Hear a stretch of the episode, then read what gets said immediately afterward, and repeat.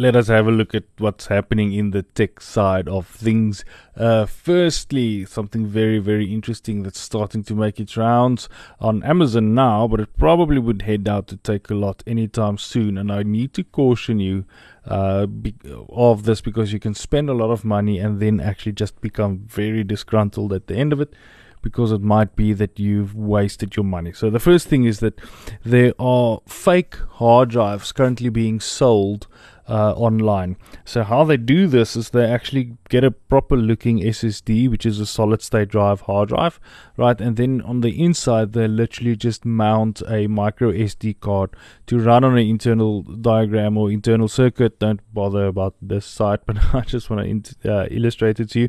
And then they get the micro SD to run on a, just a normal um, integrated circuit so that your PC actually sees it. But this is not the problem. The very interesting thing, or the problem, is actually that when you plug it into uh, Windows, they Windows will actually pick it up as a, uh 16 terabyte drive, which is the drive that you bought, right? But the actual storage capacity of that drive very often is only uh, about 11 gigs or 12 gigs or might even be 64 gigs right?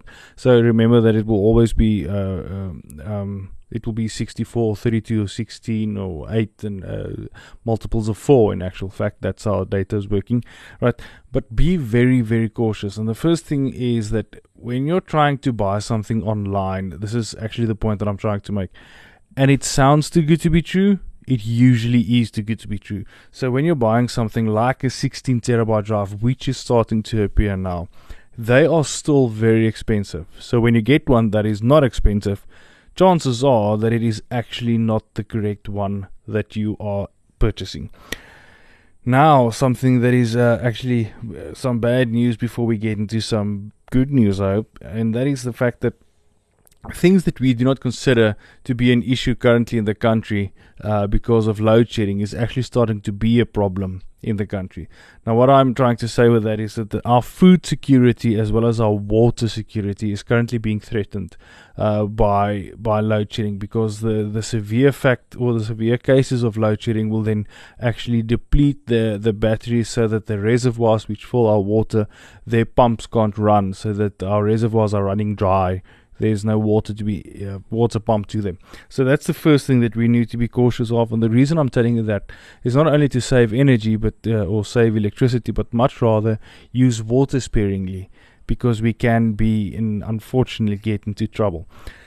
The second thing is that uh, food items will probably get more expensive because people need to use generators um, in order for them, like food stores, need to get generators in order for them to keep their frozen food frozen. Uh, four hours of load shedding is not enough to keep frozen food frozen, and food actually does go bad. Now, I saw a post about the chicken farmers recently that said that they don't have enough electricity to actually do what they need to do on chicken farms, and therefore they need to run generators in order for the chicken farms to be successful, which then costs them 75 cents more per chicken and they said, or this particular farmer said, the first place that we will experience it is it at our fast food outlets like KFC. Now, I don't know if you've noticed, but I think KFC in currently in South Africa actually closed about 73. I might be wrong, but I think it was about 73 stores that's currently being closed down due to the fact that they can't be supplied of chicken, and it is not uh, affordable chicken when they do actually get it. So uh, that's just something that I would like to share with you. Something with regards to uh, that we don't usually consider can be an issue with load shedding. Lastly, is that Apple is looking at launching the MacBook Pro anytime soon, and what currently seems to be uh, the thing that will be running, as it looks like Apple might be running. Get this, 64 gigabytes of RAM in the MacBook Pro. I've got no idea why any person would need that amount of RAM, but Apple is doing it, right?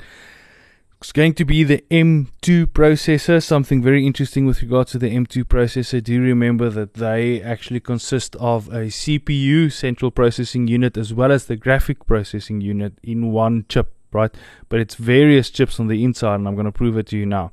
It's actually running, if I'm not mistaken, 12 CPUs in the M2 chip and around about six, uh, well, the last stats that they had will be about 16 to 32 GPUs or pro- graphic processing units inside the M2 chip. That thing is going to be amazing. But as is with most things Apple, probably going to be an amazing price as well.